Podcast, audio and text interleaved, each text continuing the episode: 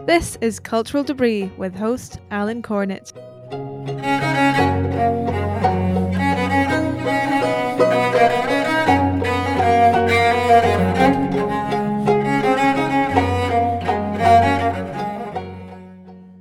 Welcome back to Cultural Debris.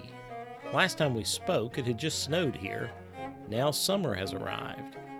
The good news is I was able to remove that monkey grass from my patio bed. The bad news is I don't know what to replace it with. I apologize for being gone a little longer than usual. Life hopped in the way, including a water in the basement situation that was, as you might imagine, unexpected, also unpleasant. I appreciate your patience and your willingness to listen to my various ramblings. If you are interested in supporting cultural debris, please leave a five star rating and a positive review. Also consider visiting the Cultural Debris Patreon at patreon.com slash cultural debris. You will find some free videos there, more on the way, I promise, and you can become a patron if you would like. Some of you may have noticed a certain preoccupation I have with books now that restrictions are fast disappearing, I was overjoyed that the local library bookshop reopened after being closed for over a year since last March. They sell some library discards, but mostly good condition donated books. You never know what you might find. It was certainly nice to see smiling faces down in the basement shop again after so long, and I may have found a book or two. You might check and see if there's a library bookshop where you are. They sometimes can have a little gold in those shelves. One of my more interesting finds recently was the C.S. Lewis Space Trilogy in 1970 era paperback. I love old mass market paperbacks and pulps with their often striking cover illustrations. These are very fun in that kind of 1960s, 1970s futuristic way. Of course, if you have books, you also may from time to time need a bookcase. I picked up one of those recently too. It's a barrister bookcase made by the old firm Globe Wernicke of Cincinnati, Ohio.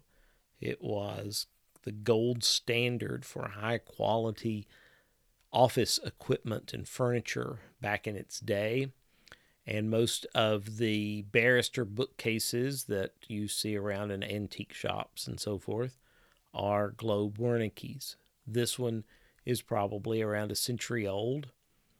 It is made of oak and is in need of a bit of TLC. Two of the glass panes are missing and will need to be replaced, but soon it will be living its best life as a repository for my various tomes.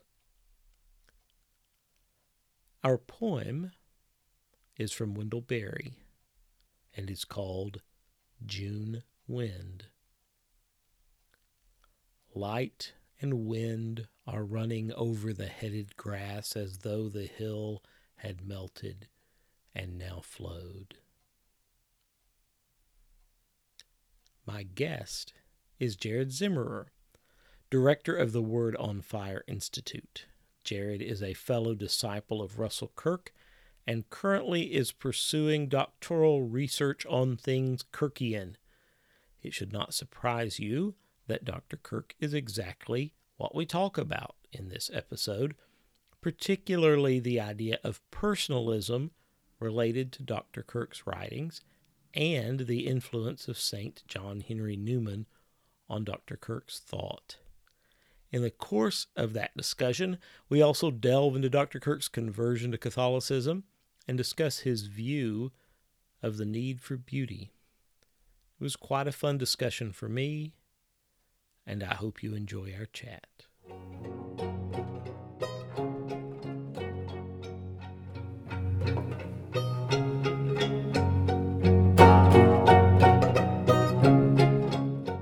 Jared Zimmerer, welcome to Cultural Debris. Great to be with you, Alan. I'm really happy to have you because we're going to talk about a topic near and dear to my heart, and that is Russell Kirk. But before we get to that, let's talk a little bit about you. You are director of the Word on Fire Institute. So I know a little bit about Word on Fire. I know a little bit less about the Institute. We did have an Institute fellow on the podcast a little while back, Holly Ordway, yeah. talking about her book on uh, Tolkien's modern readings tell me about the institute and tell me about your role there if you could yeah so the the word on fire institute we launched it officially uh, about two and a half years ago um, on the feast of saint therese in uh, 2019 and um, we saw the need for a formational arm to operate under the ethos of bishop barron. So many people wanted to know how do i speak about jesus? How do i speak about scripture? Um, how do i evangelize like bishop barron does?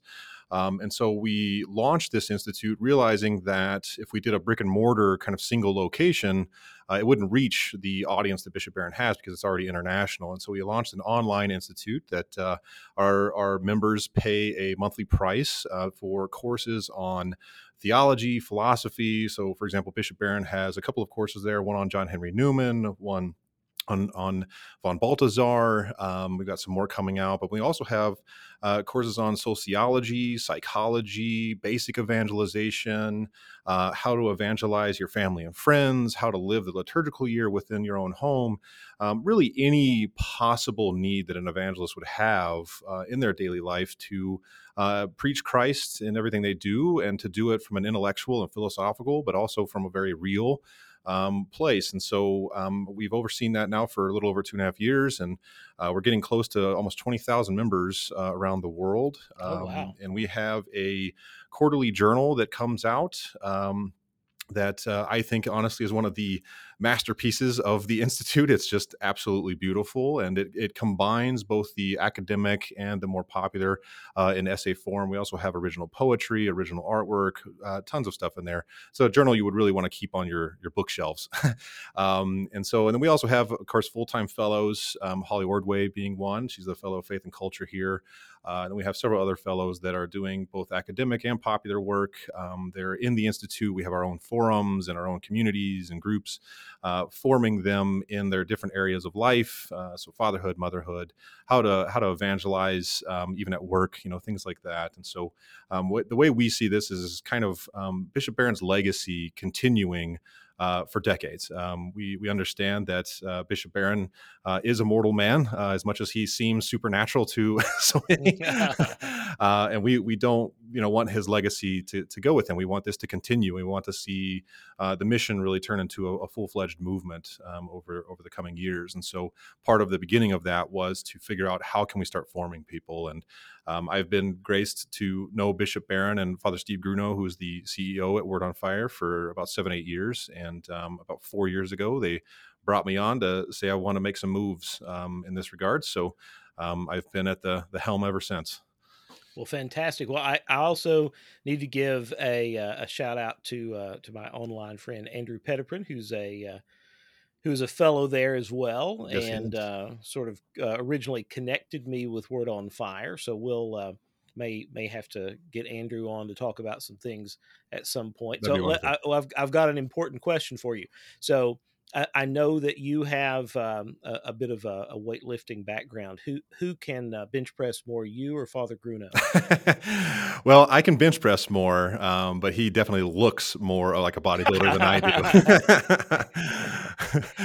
yeah, we have kind of a, a, history of a lot of just weightlifters, just because that that was actually one of the reasons why I met Father Steve because we had that mutual interest, and um, we just kind of fell in love with it. I actually wrote a little bit and started speaking about how weightlifting and, and Christian spirituality can work really well together, and, and not just weightlifting, but any fitness uh, adventure that's out there, and trying to sort of uh, de-Cartesianize uh, people, get them back into their bodies, you know, uh, which I think is important, and fitness can do that. So, right, as as embodied creatures, and we can uh, focus on that. I I know that especially after after our um, our lockdowns, I, I need to do a little bit of more focusing on that myself and get out, uh, get out. And yeah, my uh, diet has not been great for the past year. yeah, I think uh, I think it's done a lot of us in. So you are doing uh, some doctoral work uh, about Russell Kirk, and of course, Uh, Russell Kirk is someone who uh, has meant a lot to me uh, personally and intellectually for a lot of decades now, three uh, three decades, I guess. And I, uh, of course, am always interested in people who are interested in Dr. Kirk. So one of the things that that I wanted to do with this podcast was was explore uh, Dr. Kirk, not exclusively, but uh, but talk about him when we could. So you are doing some some research with him. So tell me how you first heard about Dr. Kirk and what attracted you to uh, to studying him. Yeah, actually, it's funny. I, am doing my PhD at Faulkner University uh, in Montgomery, and um, it's the Great Books uh, honors program there. And one summer, uh, early in the program, we had the opportunity to go to Mecosta um, and Dr. Jason Jewell, the program director, and Dr. Benjamin Lockerd, who's also a Kirk uh, scholar, was there, and as was Gleaves Whitney uh, was there. Mm-hmm. And of course, sure. I got to meet uh, the wonderful, lovely Annette, uh, Dr. Kirk's widow. I got to meet uh, her as well. Um, and the main, which is always an unforgettable experience. That's right. She's wonderful. She's wonderful. Um, the the main source that we used was the Essential Russell Kirk, um, the collection of essays of of his. And um, before that, I actually did not know much about him at all. I, I was raised um, in a, a conservative household, but the name Russell Kirk wasn't all that familiar. Um, I knew William F. Buckley and a couple of the others uh, in in that era, but I didn't know Kirk that well. But um, when the opportunity came, and I, I, read one of his essays online, I just I knew I had to take the opportunity. Um, and as I I read um, his work, but then also learned just about who he was there is such a sort of poetic, humanistic uh, tone to who and and how he writes um, that I was just very attracted to that. I've always kind of had an understanding of conservatism uh, in regard to, say, economics or, or politics, uh, and Kirk transcends that. Um, he goes much more into a well-rounded um, humanistic way of understanding conservatism and uh, understanding human nature itself. I mean, prospects for conservatives, the entire thing is basically a question of what is human nature and how are we supposed to uh, afford ourselves properly with that. Um, and so I just was was lit- legitimately drawn through that. But then also, I, I have a very big passion for liberal education and of course he was you know a great fighter for great liberal education and so um, add that to my love of John Henry Newman, eh, who was a big influence on on Kirk as well, uh, and then just the the majestic atmosphere of being in Mecosta that I'm sure added oh, some of yes, that as that, well. the the atmosphere is a lot uh, at Mecosta, and and it's it's one of those things that's really impossible to describe to people who haven't been there, mm-hmm. but once you go, you get it for sure. Yeah, that's absolutely right. And um, you know, getting to spend time actually in his home and in his personal library, and um, getting to speak with people like Gleaves Whitney who who had met him, and um, there was just something unique about him uh, that I loved. And I also have a background in the Stoics that I love, and so there was just so many different connections that um, I, I just I decided, you know what, this is what I want to focus on. Right, Dr. Kirk brings together uh, a well, of course, the conservative mind is such a such a great um, anthology of of different thinkers, but he brings together and uh, so so many of these different streams and blends them, like you were talking about with the Stoics, because uh, Dr. Kirk, uh, even in in his later years, uh, continued uh, to read Marcus Aurelius mm-hmm. and kept kept Marcus Aurelius on his on his uh, bedside table, and and of course, as you mentioned, Newman, and I, I know we're going to talk uh, a bit about Newman as we go through. But certainly, uh, the work that they are doing at the Kirk Center is is very valuable, and uh, I a- applaud them for for keeping that going these uh, these many years. The the work that Annette has done and and Jeff and Cecilia as well is, has really been laudable. Absolutely, absolutely. I, I think that um, I, I, think especially introducing Kirk to a new generation uh, is is very very important, and so the, the work that Kirk Center is doing is just uh, very very important. Well, and you and of course you know uh, Jason Jewell, and uh, I'll tell you my my Faulkner story. I when I was uh, living in Alabama several years ago, uh, Jason emailed me and said, "Hey, Peter Kreeft is going to be here speaking. Oh, Do you wow. want to come down?" And I was like, "Absolutely." uh, so, so I got to go uh, and hear uh, not not only hear Peter Kreeft speak, but uh, Jason let me go to lunch with everybody. So I got to ride in the back seat of a car with Peter Kreeft and, and chat with him. I mean, I'm sure he has no idea who I am, but it was it meant a lot to me because his books have been uh, are so good and have been so influential. Oh, I, I uh, think Kreeft for will go down as one of the greatest minds of our time. I, he's oh, he's he's unbelievable. fantastic. Yeah, he's fantastic, and uh, uh, and I, I feel like maybe people don't quite appreciate him right now as maybe as much as they should. But uh, if we have any listeners out there who who have not read uh, Peter Kreeft's work, I would send you uh, in that direction. But uh, but that was uh, that was my uh, my Faulkner story, and I, that was a, a, a very fond memory that I that I have of there. That's great. Yeah, Faulkner University is just such a, a fantastic school. I, I've have nothing but the highest praises for them. Right. Yeah, Jason's doing really good work down there, and is doing and is doing an excellent job in in kind of connecting people to Dr. Kirk, like yourself, and I know of some others who uh, may not have been aware of Dr. Kirk, but are people who are definitely receptive to his uh, his vision and his understanding of um of liberal arts and uh, and of tradition. And I think once people are once that door is open for people, there's just that uh, really a vast treasure there. Dr. Kirk wrote so much and and uh, and spoke so much that that there's there's something there for everyone. That's right. so you you you began researching Dr. Kirk and. Uh, Tell us a little bit about the direction of that, and, and uh, I want to talk some with you about uh, about what you're looking into. Yeah. So uh, so far, I've actually have um, two essays that are forthcoming. Uh, one on his conversion to Catholicism, and in particular, the influence that John Henry Newman had uh, on his conversion. Uh, and then the second one is actually on his aesthetics. It's kind of more about what he taught uh, and wrote about beauty and the, the uses and sources of beauty. Uh, that'll be coming out from uh, Logos uh, Catholic Journal in this fall.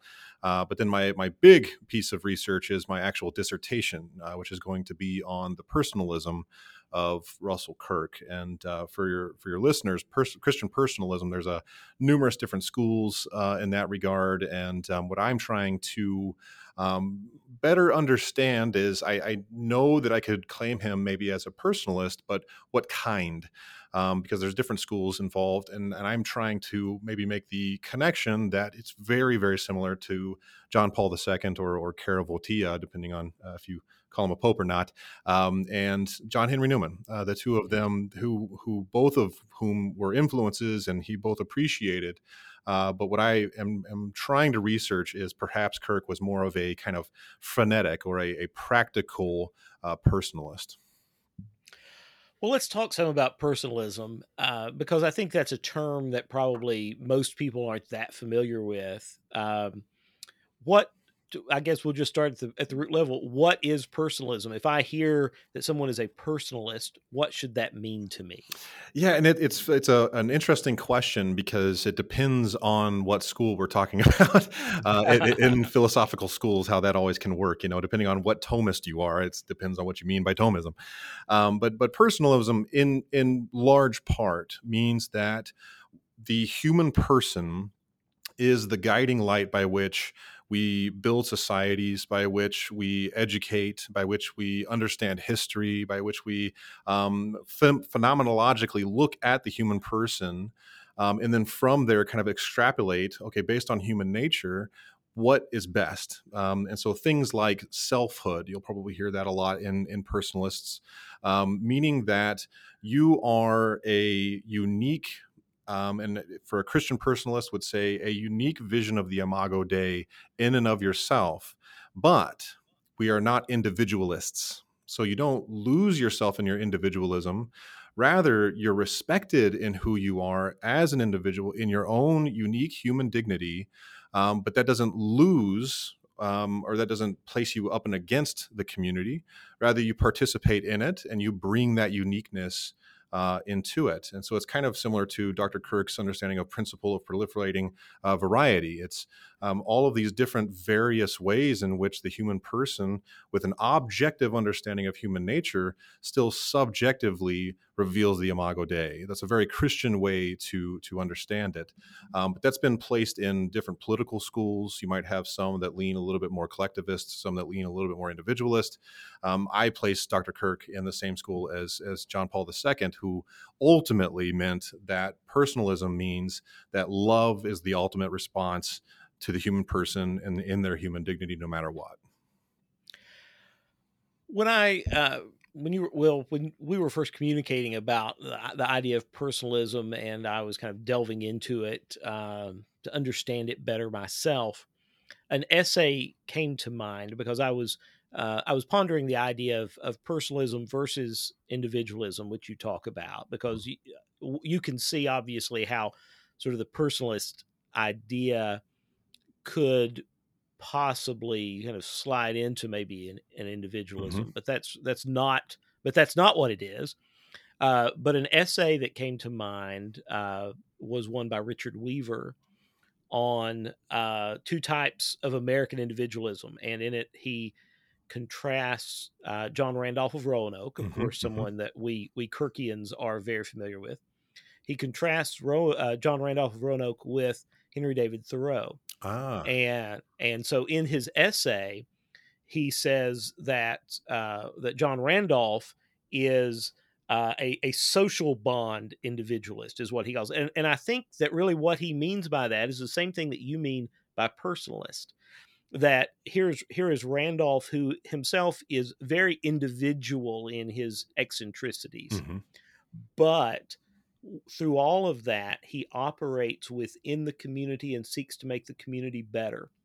And that Thoreau is what he calls an anarchic individualist. Mm-hmm. That is, that he steps outside of the community into which he was born and sort of fights against it and seeks to to sort of assert his own individuality not as part of the community but rather uh, over against it and and uh, if there's not if there's something he doesn't explicitly agree with then he is non-participatory and uh, and of course weaver crit- criticizes uh, the the Thoreau right. anarchic uh, uh, individualism as as ultimately destructive to to tradition and, and to society whereas Randolph is and his and his approach maintains the the eccentricities of the individual and the the individual talents and and viewpoints while still operating within the context of an existing community, even while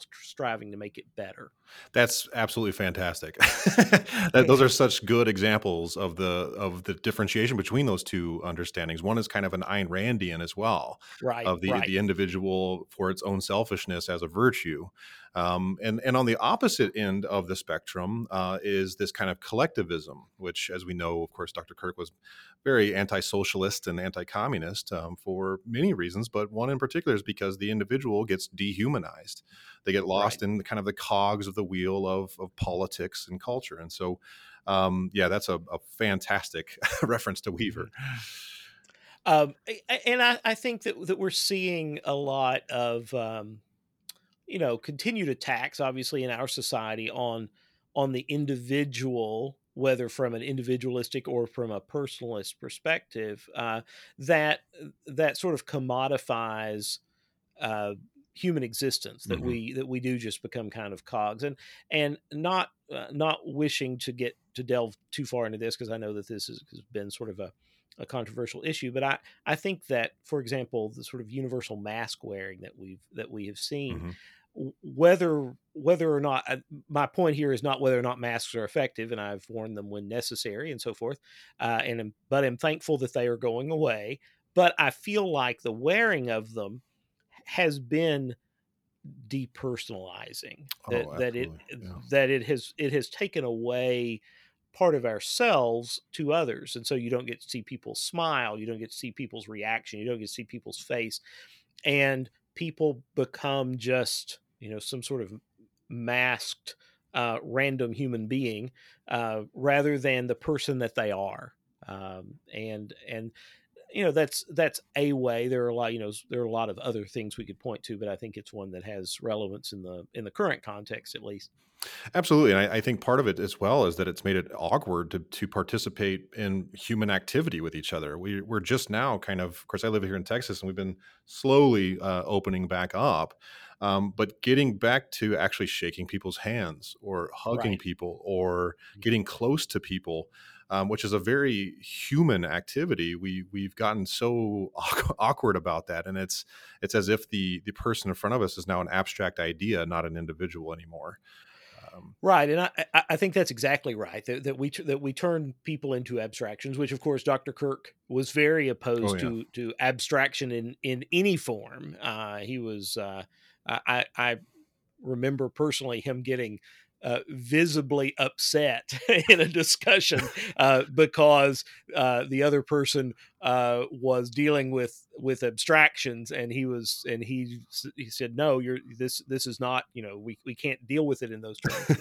um, and uh, but but even writers. Um, like like Wendell Berry, uh, mm-hmm. very mm-hmm. much uh, someone who focuses on the particular, and yes. and uh, and I think that his his works fit very well into the personalist uh, viewpoint as well, because obviously uh, the individual is important, but uh, you know he has his uh, his Port William membership uh, is what is what he calls the the the people in his fiction who live in in his in his fictional world. They are they are members of this community, and as such, uh, to break out of that is uh, you know is an act sort of an act of violence that's again my word not mm-hmm, his mm-hmm. but against against the, the community as a whole that that you that you respect uh, through this mutual understanding one another but at the same time the individual is valued mm-hmm. um, and uh, and they are helped if you know if somebody needs uh,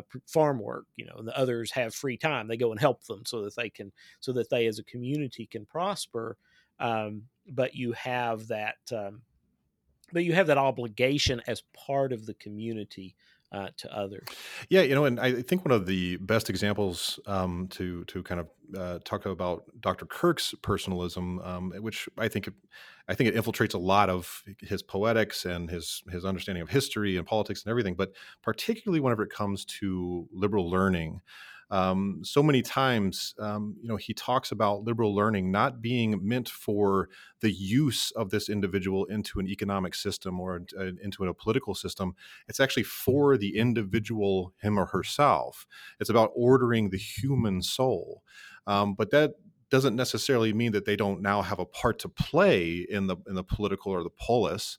Um, rather, the the creating of an individual into an ideal citizen, someone who's liberally educated, or what he often called maybe a gentleman, um, it doesn't undermine the selfhood because it's about this individual and the ordering of their soul. However, the ordering of that soul then creates the conditions for the possibility of a morally ordered society outside because they go and bring that order into the greater community. So it's not that they, the individual, it's kind of a both and, both as a, a human person, the individual now is ordered properly to truth and to grace and to goodness. Um, but it's now expected of them to participate in the community and bring that truth, grace, and ordered nature uh, into the community itself. So it's it's this great um, kind of Catholic both and, if you will. Right. Well, and that kind of falls in line with um, with with someone like T.S. Eliot, who mm-hmm. obviously a, another great influence on Dr. Kirk, and and his essay on tradition and the individual talent that yes. you have that you have um, that that tradition, and certainly this is the way Dr. Kirk understood it too. Tradition is not a fixed thing, uh, but it is something that um, that can be and needs to be modified, and that you have somebody a genius, and of course. Um, somebody like Eliot, obviously that would apply to him, who who makes these sort of uh, uh, you know these insights, uh, these poetic insights, and and breaks new ground. I mean, obviously, uh, Eliot, although very much a a traditional minded person, was was uh, clearly not a traditionalist in, mm-hmm. in the way he approached poetry, uh, and of course, we we're talking about Newman uh, and his and his understanding of uh, of the development of doctrine that Mhm. that you have this uh, this body of tradition, but that it is something that because we have the body of tradition that we can gain further insights uh, and uh, and make innovations that may seem new, but they are but they are also consistent with the with the bounds of the tradition. That's exactly right. Yeah, and I, I think about um, Chesterton's understanding of children at a playground with a, a fence, you know, versus not a fence. Of when there is a fence, they're more free to play, and they actually are able to get closer to the fence. Uh, but the fence exists as the tradition to keep them within the bounds of, for lack of a better term, the game, right? Of, of how do we uh, work this thing out? Whereas you take away the fence, you take away tradition, they all end up either closer to the building or they get lost. So it's it's it's uh, a freeing uh, element. It should be uh, tradition. You're listening to the Cultural Debris Podcast. Uh, let's talk a little bit more then about about uh, personalism let's maybe step back to to newman is is newman um i guess i don't want to say the person who kind of creates the idea of it i mean obviously you could point to other people i'm sure but uh, it seems that in the discourses that i've seen limited uh, admittedly that newman seems to be the figure that people tend to go back to in discussions of, of personalism. So is is my reading correct there? If not, please please feel free to to uh, to uh, uh, send me in the right direction. Yeah, that's right. You know, and and, and again, it, it depends on the, the different schools. Um, you know, some people go to other other philosophers and theologians, but a, lot of Christian personalists, particularly John John Paul II and Gabriel Marcel and several of those, um, they certainly knew Newman uh, very well. Um, and the reason being because um, Newman was a champion of the individual conscience.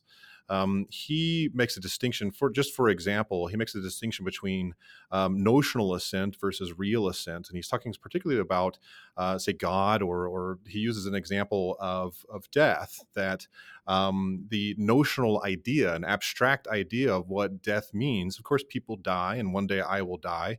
You know, that's that's one way to to uh, sort of experience it or assent to that truth. But the other is a near death experience of like, oh no, I felt my own death. that's a very real um, idea. Um, and whenever it talks about conscience, which is based on the individual, um, the conscience gets awakened due to the personal nature of God. So it's the individual um, as a human person uh, in light of God. If he was to, I don't know, commit commit a wrong act, um, well, you don't commit a wrong act and feel guilty about something to an abstraction or to something that uh, doesn't exist. Rather, it's got to be in, to another individual. It's got to be another person. Um, and so the individual conscience, which is a very personalistic understanding of selfhood, um, it, it, awakens in us uh, both our own understanding of ourselves, but then also who we are in light of God. And actually, Dr. Kirk, uh, one of the big insights that he consistently uses in his own um, writing from Newman is this idea of illative sense, um, which is the the congl- kind of conglomeration of maybe a, a abstract idea, a philosophical idea, maybe a theological idea, maybe a hunch, maybe a conversation in a relationship. Maybe you know you and I are sitting here talking, and maybe we have a, an insight during this conversation. Well, the the continued kind of um, bringing together of all of these things is one of the best means of assent to a truth. Um, so he talks about these divine truths that are revealed. Well, the illative sense gets us across that bound to where we can now say, I assent not just based off only this philosophical argument or only this theological reflection, but a continuation of, of many, many things uh, that goes involved into that. It can be over years. Um, but that still is the individual human person taking in all of these different hunches and uh, realities in their life to make an individual assent to a truth. But when they do that, they join a community. they join Right. a community of believers. Um, so it gets back into that personalism uh, as well. And if anyone is interested in particular to the personalism of John Henry Newman, I would point them to the work of Dr. John Crosby, um, who actually has a book on this, um, and uh, which is which is excellent, uh, by the way. But um, yeah, I think that Newman, I mean, his intellectual and spiritual grandchildren are going to be unbelievable in numbers in heaven because that man has he was a uh, uh, in a class of his own for sure. Well, certainly it was through Dr. Kirk that I was first exposed to Newman reading The Conservative Mind you know, oh, decades yeah. ago. And I remember Dr. Kirk eh, writing about the illative sense. And of course, that was the first time as a college undergrad I had ever heard of, of such a thing. But but it makes sense very uh, uh very clearly when you start to understand it but it but it's but it's apprehending things not through uh, a proof or a syllogism, mm-hmm. but it but it's coming to uh, I guess a more natural understanding of truth, and we all uh, it is something we all use, but it uh, but it certainly can be developed. Uh, I, I, read uh, an essay that Dr. Kirk did on Newman, which I'm sure you've seen.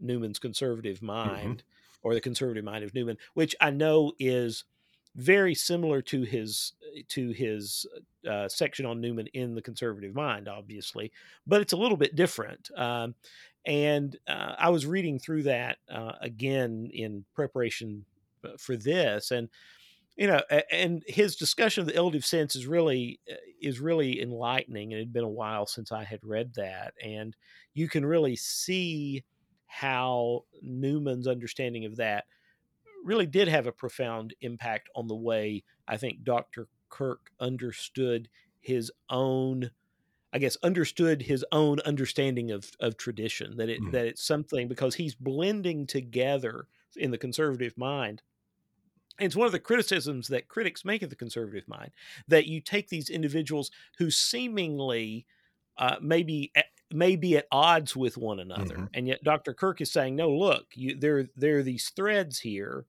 that inform the conservative mind. And Dr. Kirk is pulling through all these threads and weaving them together, I think, through this illative sense, and that that and that Newman really is informing that worldview from from what uh, what seems to me. That's right. Yeah, and actually, uh, in the the famous one of the famous letters between Dr. Kirk and, and William Buckley, um, it's about his Catholicism, and one of the questions was um, his understanding of authority. And Kirk actually says, "I understand. I I became to understand what authority is based off of John Henry Newman." Uh, and then later in the letter, he says, "I became Catholic because of my understanding of authority." Um, and so, to me, that's a very clear indication that that Newman had a very deep uh, impact on on Kirk's own, own understanding of of authority, uh, and especially in regard to religion. And so, when it comes to this idea of conscience, well, Newman is also the champion of the individual conscience, but he's also the champion of authority and religion.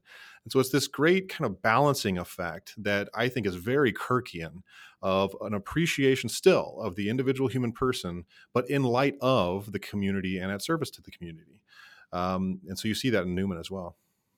Well, I, I never discussed Newman directly with Dr. Kirk, but I did talk about religion to some degree with him. I usually had my religious discussions with Annette, but, sure. uh, but Dr. Kirk wasn't wasn't particularly verbose and wasn't really interested in what I had to think of, uh, had to say about it. But but he he did assert that, and and rightly that that that religion is an issue of of authority and and that he had become catholic due to authority now he didn't we didn't delve into that as far as it related to newman at the time but but uh, clearly that was something that he that he recognized throughout his life that it was that that his conversion was really in response to this to this understanding that he had of authority and that it was that it was the catholic church that answered that in a way, for example, that the Anglo Catholicism of early Newman and also of of Eliot, who was mm-hmm. who he was friends with,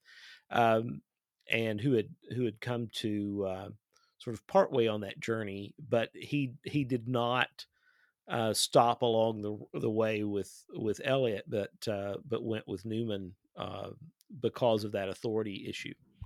Yeah, and I think also um, just the the two of them being so alike in mind on a, on a many other topics because they also agree on the idea of liberal education. I, I, think a lot of Kirk's understanding of liberal education came out of the idea of a university and several other mm-hmm. uh, writings of Newman. And so they just they had so many uh, entry points that they agreed on that I think it, it at least in my essay, I make the argument that all along all that way there's kind of this friendship that grows between the minds of newman and kirk to where eventually kirk sees uh, newman's own conversion to catholicism and is inspired by it uh, and then also just the the arguments themselves of, of authority and conscience well, of course, I know we've already touched on it to some degree, but uh, but you you have your essay coming out on Dr. Kirk's conversion. So what what else can you share with us about uh, what you found what you found about that and and uh, sort of the journey that he made? Because the conservative mind comes across as a, really a very Catholic pers- a document uh, from a Catholic perspective in a lot of ways, but he was not he was not actually Catholic when he wrote it. That's right. Yeah, and I I, I think uh, Dr. Brad Birzer usually says it best that he was pretty much already Catholic in in the way he saw the world.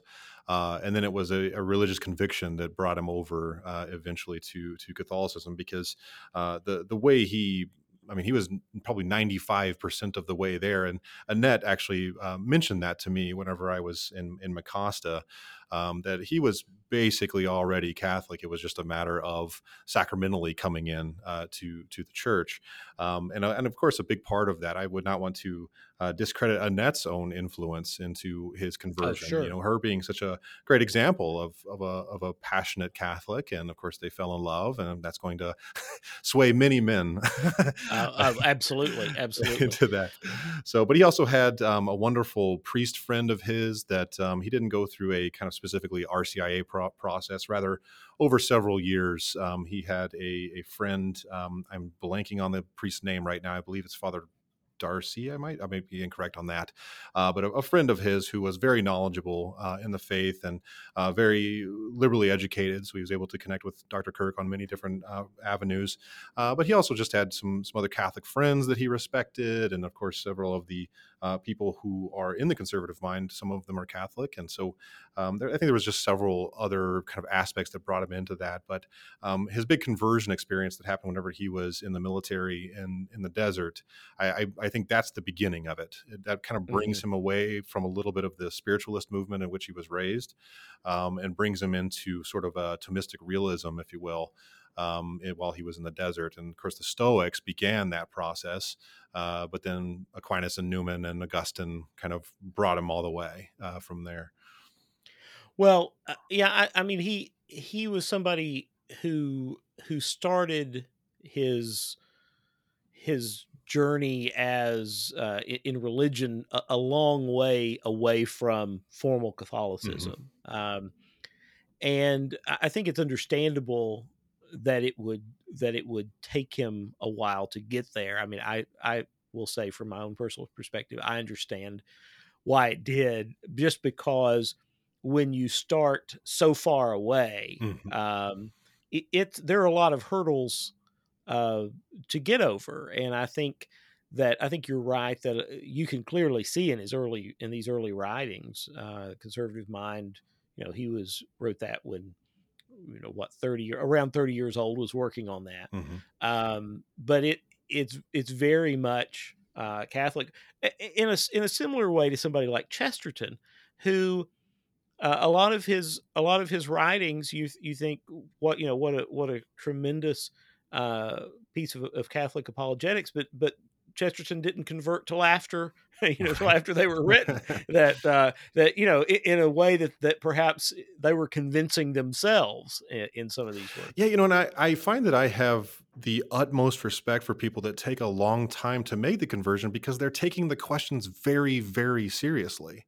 That, that's why I, I knew when when Kirk when I found out about his conversion I'm like there's no way this man would take this decision lightly there's just no way. He, he's too smart um, and and too well informed to not to to understand that these are are very very big life changing questions.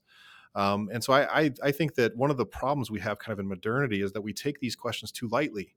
um, you know, one of the kind of things that I like about Jordan Peterson in regard to the life of Jesus and whether or not he's divine, he takes that question unbelievably seriously. Um, yes, um, and yes, we've we've flattened that so much that he's just well he's just a nice guru or or something like that and so when it comes to converting to catholicism there there's a lot of teachings that are that are hard teachings that take time and grace and a lot of thinking and praying and um, I, I have the utmost respect for people that it might take a while because that means they took it seriously.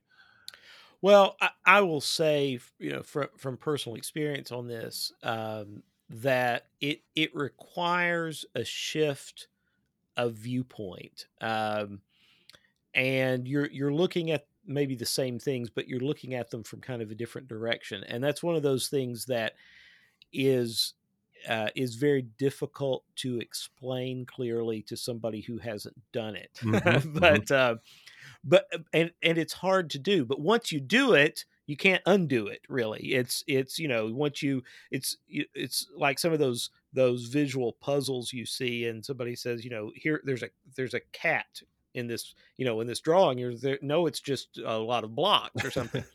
And then and suddenly you know after you you well you know you keep staring at it and you keep staring at it and you keep trying to change your focus and eventually this sort of way oh now i see it. There's there is a cat or whatever you know that they've that they've embedded in this visually that you have to just see it the right way uh, but then once you see it I mean, it was always there.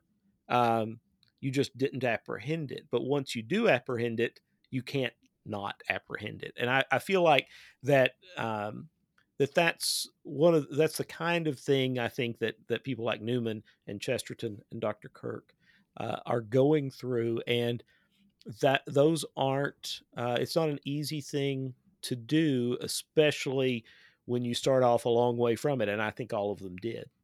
That's absolutely right. Yeah, and to to wrestle with the the great ideas and to wrestle with especially the the different cultures that that each one of them were were dealing with and and what they were dealing with and the backgrounds. I mean, for as you mentioned, for Dr. Kirk's background being this uh, spiritualist uh, movement from his parents and grandparents, um, that that's a that's a pretty far stretch from an organized global religion like Catholicism. And so yeah. um, it, it, it took time um, to, to get there. And especially because there's also the, the, the fear of, you know, how families might react to this kind of thing and, and all of that. So it's, um, it's, it's an interesting path for all of them for sure. Did, did Dr. Kirk write very much? I mean, I'm not aware of, of much that he wrote publicly about Catholicism per se or his or his conversion. Uh, what have you come across?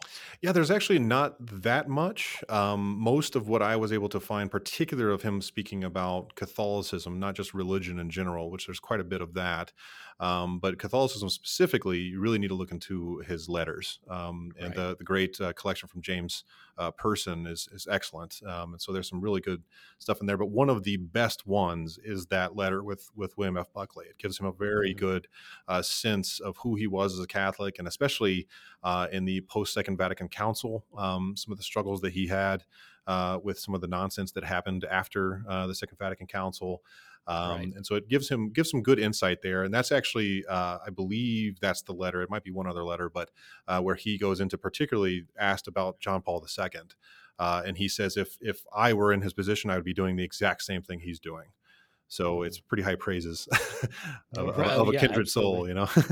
I I do remember. Um, I I do remember when I was there. Uh, this would have been you know early '90s that Dr. Kirk was not a fan of the local priest at the time. Now I I didn't I didn't attend mass with them, so uh, and and he didn't go uh, very often that I was aware of. Annette always did, um, but uh, but I think he was uh, he he felt that the current priest was uh, was was of the uh, innovative variety that he was that he was not uh, not a fan of. Yeah, there's actually a letter um, that he wrote uh, that he was frustrated with, and I don't think he mentioned the specific priest, but he was um, frustrated because all of the the homilies and discussions were about political issues in South America uh, oh. versus he's like, you know, this is about my relationship with God and transcendence, and and you're you're talking about South American gun lords and stuff like that. That wasn't necessarily his. his and he would right. always say, "You're you're talking about things that you have no idea what you're talking about." And he's like, "Focus on the things you know, which which you've been trained to talk about." You know. Right. Yeah. That that would uh, that's advice that would serve us all well. I think right. if we were if we were to follow that.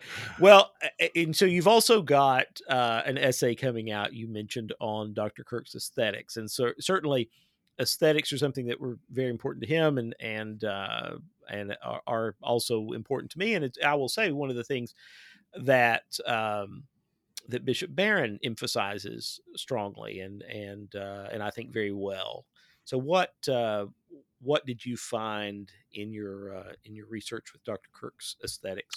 Yeah, so he uh, he never really wrote like a philosophical treatise of of beauty. Um, of course, he did say that Edmund Burke's um, small work on on beauty uh, was very uh, influential uh, on him.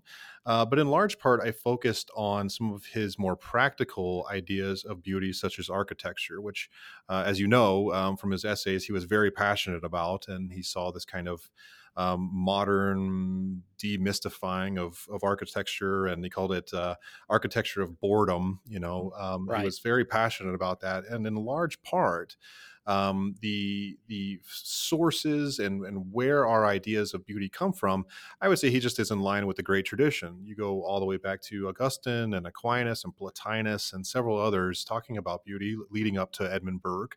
Uh, that's where Kirk would would certainly provide at least his philosophical understanding. And, and in many ways, I would imagine he would um, agree with Roger Scruton, uh, in, in who actually did create kind of a philosophical treatise of it.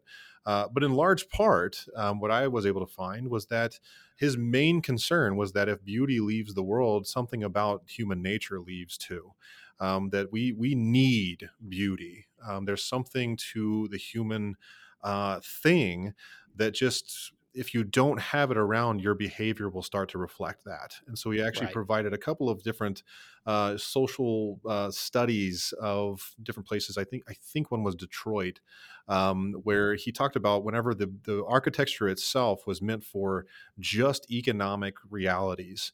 Crime increases, so does illegitimate families. Lots of things come from that, and he basically makes the argument that that's because there's nothing to inspire them to something higher than themselves and so beauty um, one of the uses of it um, is to to one because it's a deeply human thing but two just for civil social order it's a good thing uh, to have around right well and that and that does tie back to uh, to our discussion of of personalism right. i think earlier that uh, that that beauty that architecture on a human scale uh, these are things that recognize our our personhood, our humanness, and that that and that it is built for us rather than we are supposed to be sort of jammed into a cubicle or something that uh, you know that's that's simply the exact same as one as a hundred others on the same floor and and a million others across the country. You know, it's it's that that we're that that we are more than that. And um,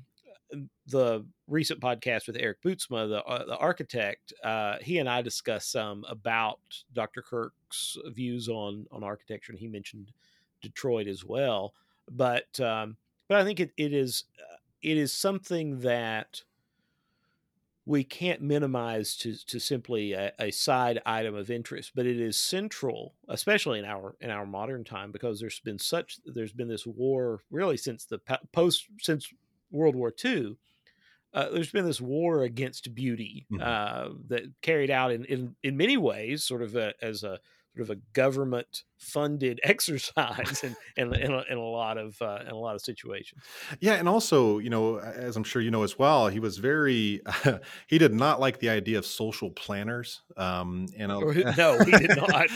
and uh, and a lot of these cities that he's talking about were based off of the the plans of these social planners, who most often end up being the bad guys in a lot of his ghost stories. right. Yes. You know, so because he understood social planning as seeing human beings as just a mechanistic reality that um, you can just create a little beehive for them to live in and they can go to their little job and and and he was so much of a kind of bohemian that um, he felt like no this is um, where they live what surrounds them um, all of that stuff speaks to their soul in a, in a way that whenever we just create concrete block buildings, uh, it dehumanizes them. It, it, removes the soulfulness of of this um, area for these people. And so, um, for him to place these people as bad guys, I think it says a lot about uh, what he thought about social planners. Oh, yeah, absolutely. His his um, his fiction is is an excellent uh, is an excellent window into his thinking in a in a way I think that maybe people don't don't pay a lot of attention to but when you when you do look at his at who his bad guys are there's a reason why they, they are his bad guys. They're not randomly chosen um, but he was uh, he was sort of expressing his own frustrations, I guess. And yeah, and, and that was one of the things as well that really made me just love Kirk's work was not only was he this great thinker, but he could also create culture itself. Um, and so I thinking about that idea of Newman at the, the, beginning of our conversation between the real and the notional. To me, his ghost stories that that is the real that he's trying to convey, a, a, an opportunity for a real experience of what he's trying to say in, in all of his essays and in, in his other works. Um, because some of those ghost stories, I mean, as as I think was mentioned with the podcast with with Brad Birzer, even Stephen King, right, pra- praised the right. talent that he had. Um, but I, I, think that to be able to bring ideas into a narrative without making those ideas annoying is a very specific talent, right. and he had it. He had that ability. Right, I, I think you're right about that. I mean, there's there's nothing really worse, and Dr. Kirk would would absolutely have agreed with this. There's nothing worse than just straightforwardly didactic yes. fiction. It's just, um, I mean, nobody wants to read it.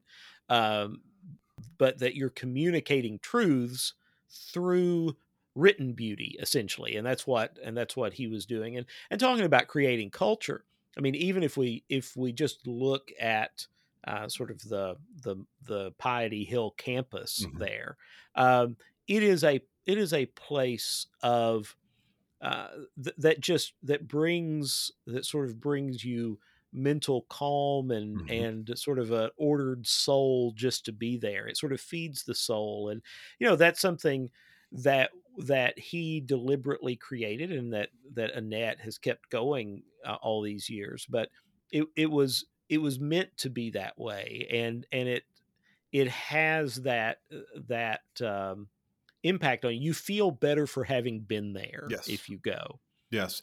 You know, in one of the uh, essays that he writes about his uh, kind of philosophy of ghost stories, um, he mentions the fact, and, and, it actually reminded me a lot of von Balthasar, but he mentions the fact that the sort of um, supernatural awakens something in a soul. And of course, there's one route of doing that, which was through maybe fear, uh, which is what right. good ghost stories can do. It, it awakens you to the supernatural, especially in a time like ours, which is so flattened and, and we're so materialistic. It, it awakens you to, oh my gosh, there's something beyond this mere material world. Um, and it actually reminded me a lot of Hans and Balthasar's understanding of beauty being this kind of arresting quality because it's something that no matter what your stance is, no matter you know what your background might be, if you look at something beautiful, you hear something beautiful, you you now have a connective ability or an entryway into another human person next to you. And in the same way, I think that's what Kirk was doing with his ghost stories. It's it's something that all of us, in some way, shape, or form, we desire the supernatural. And sometimes, much like his friend Flannery O'Connor, God has to shout at us a little bit to awaken us to that. And, and sometimes a good ghost story can do that to you. Right. I, I think that tying into to Flannery O'Connor is is a good point because her her fiction, especially to us, and really at her time too, it was so shocking. Yes. Uh, the kinds the kinds of things that she expresses. Um, and and Dr. Kirk is in his own way. His fiction is very different from hers in some ways, uh, in the way it's presented. But at the same time, I think that they are they're both attempting to awaken uh, awaken the human person to the transcendent, and uh, they're they're trying to to get us to to realize our own personhood, if you will, yes. and, and, our obligations. Um, as such. That's right. That's right. It reminds me of um, of course, Walker Percy, I would say, was that same uh, kind of guild of of writers who would write things that were just so shocking, but it would awaken you up. But there's a great um, a short story by G.K. Chesterton where a guy climbs up on a um, a roof and points a gun at a at a man and shoots a, shoots at him, but misses him on purpose. And the reason being was to wake him up to what is real and so we, as Christians, as believers, we absolutely believe that the supernatural is real. Um, that there is a supernatural war going on uh, for for all of our souls, and so I think Kirk knew that very, very, very well. Um, and so seeing ghost stories as a as an avenue or a, an ability to one kind of bring in his ideas to the imagination, uh, but then also to awaken us up to the reality of what's going on uh, in the spiritual world. Well, I appreciate you coming on and talking about these things. I, I know that we could explore all these. Oh, there's a lot, yeah, in, in, inexhaustible uh, topics. But uh, well, are, now you're you're headed back up to Mecosta this year. Is that right? I am. I'll be heading up there uh, later this summer for about four or five days, and I'm, uh, I'm very lucky. I'm going to be able to bring my wife, um, so I'll be doing some research uh, while I'm there and get to see uh, Annette again. And so I'm looking forward to it. It's kind of like a little pilgrimage as well, so it's nice. Oh, absolutely, and beware of ghosts. Yes. Um, I um, I never uh, I never directly encountered uh, one, but there were several times I felt like that I mm. had. So I because uh, if if you're all alone at, and it's dark at the right time, it, uh, you're you're pretty sure bad things are about to happen. But uh, but I was uh, I, I was saved from uh, from a direct encounter. Although uh, you know Dr. Kirk would have uh, was, would have been thrilled if I had uh, if I had seen if I had seen a ghost. Uh, they always said that that when the old house burned down that they that they didn't see them anymore after that. So the interesting. So tied to the oh yeah ask Annette about that when you're up there but um, of course the the current house was sort of a was uh, really uh, an addition to the old original house, and then the original house burned down on Ash Wednesday, as it as mm-hmm. it so mm-hmm. happens. Um, and then, of course, the, the current house, the brick home, uh, survived, and that's what they what they live in uh, exclusively now. It was uh, so it, it, was nice that they had a second house attached that they could that they could go to. But uh, you know, and his house is is such a. I actually use that example in my my essay on on his understanding of beauty of how this kind of quirkiness. Um, that was another thing that attracted me to court to to Kirk was just this kind of strange but beautiful quirkiness that he had and you see it in his house very specifically oh uh, absolutely yes yeah the the uh, the house is very much um, kind of that that tradition and the individual talent idea because it, it is it is full of of his idea of what the house should be yet at the same time it looks like it's very old yes. uh, and it, and it has been there for a, for a long time although it was only built in the 1970s i think. Um, so it's uh, it's, it's very much a reflection of that uh, of, of sort of that that old um, a term I guess we would use now, sort of that old soul yeah. idea uh, of Dr. Kirk uh, that he sort of pulls these things in. But it but it is a, a very uh, it's a striking building in in its setting, uh, which you don't see a lot of houses like that in Mecosta, and uh, uh, and and yet it it looks perfectly in place. Yes. And so it's it's it has both qualities for sure. I'm definitely looking forward to going back. That's for sure. Well, I uh, am envious of you for it. Hopefully, uh, I can get up there again before too long, and and the uh, the beloved governor of Michigan will allow people to travel through her state again. But um, I really do appreciate you being on, and I look forward to seeing the articles and ultimately, uh, I'm sure, uh, a book on the personalism of Russell Kirk. Absolutely. Wonderful to chat with you, Alan. And, and as I said, I, anytime you want to talk about Kirk, always reach out. well, uh, we absolutely will need to do it again. Sounds great.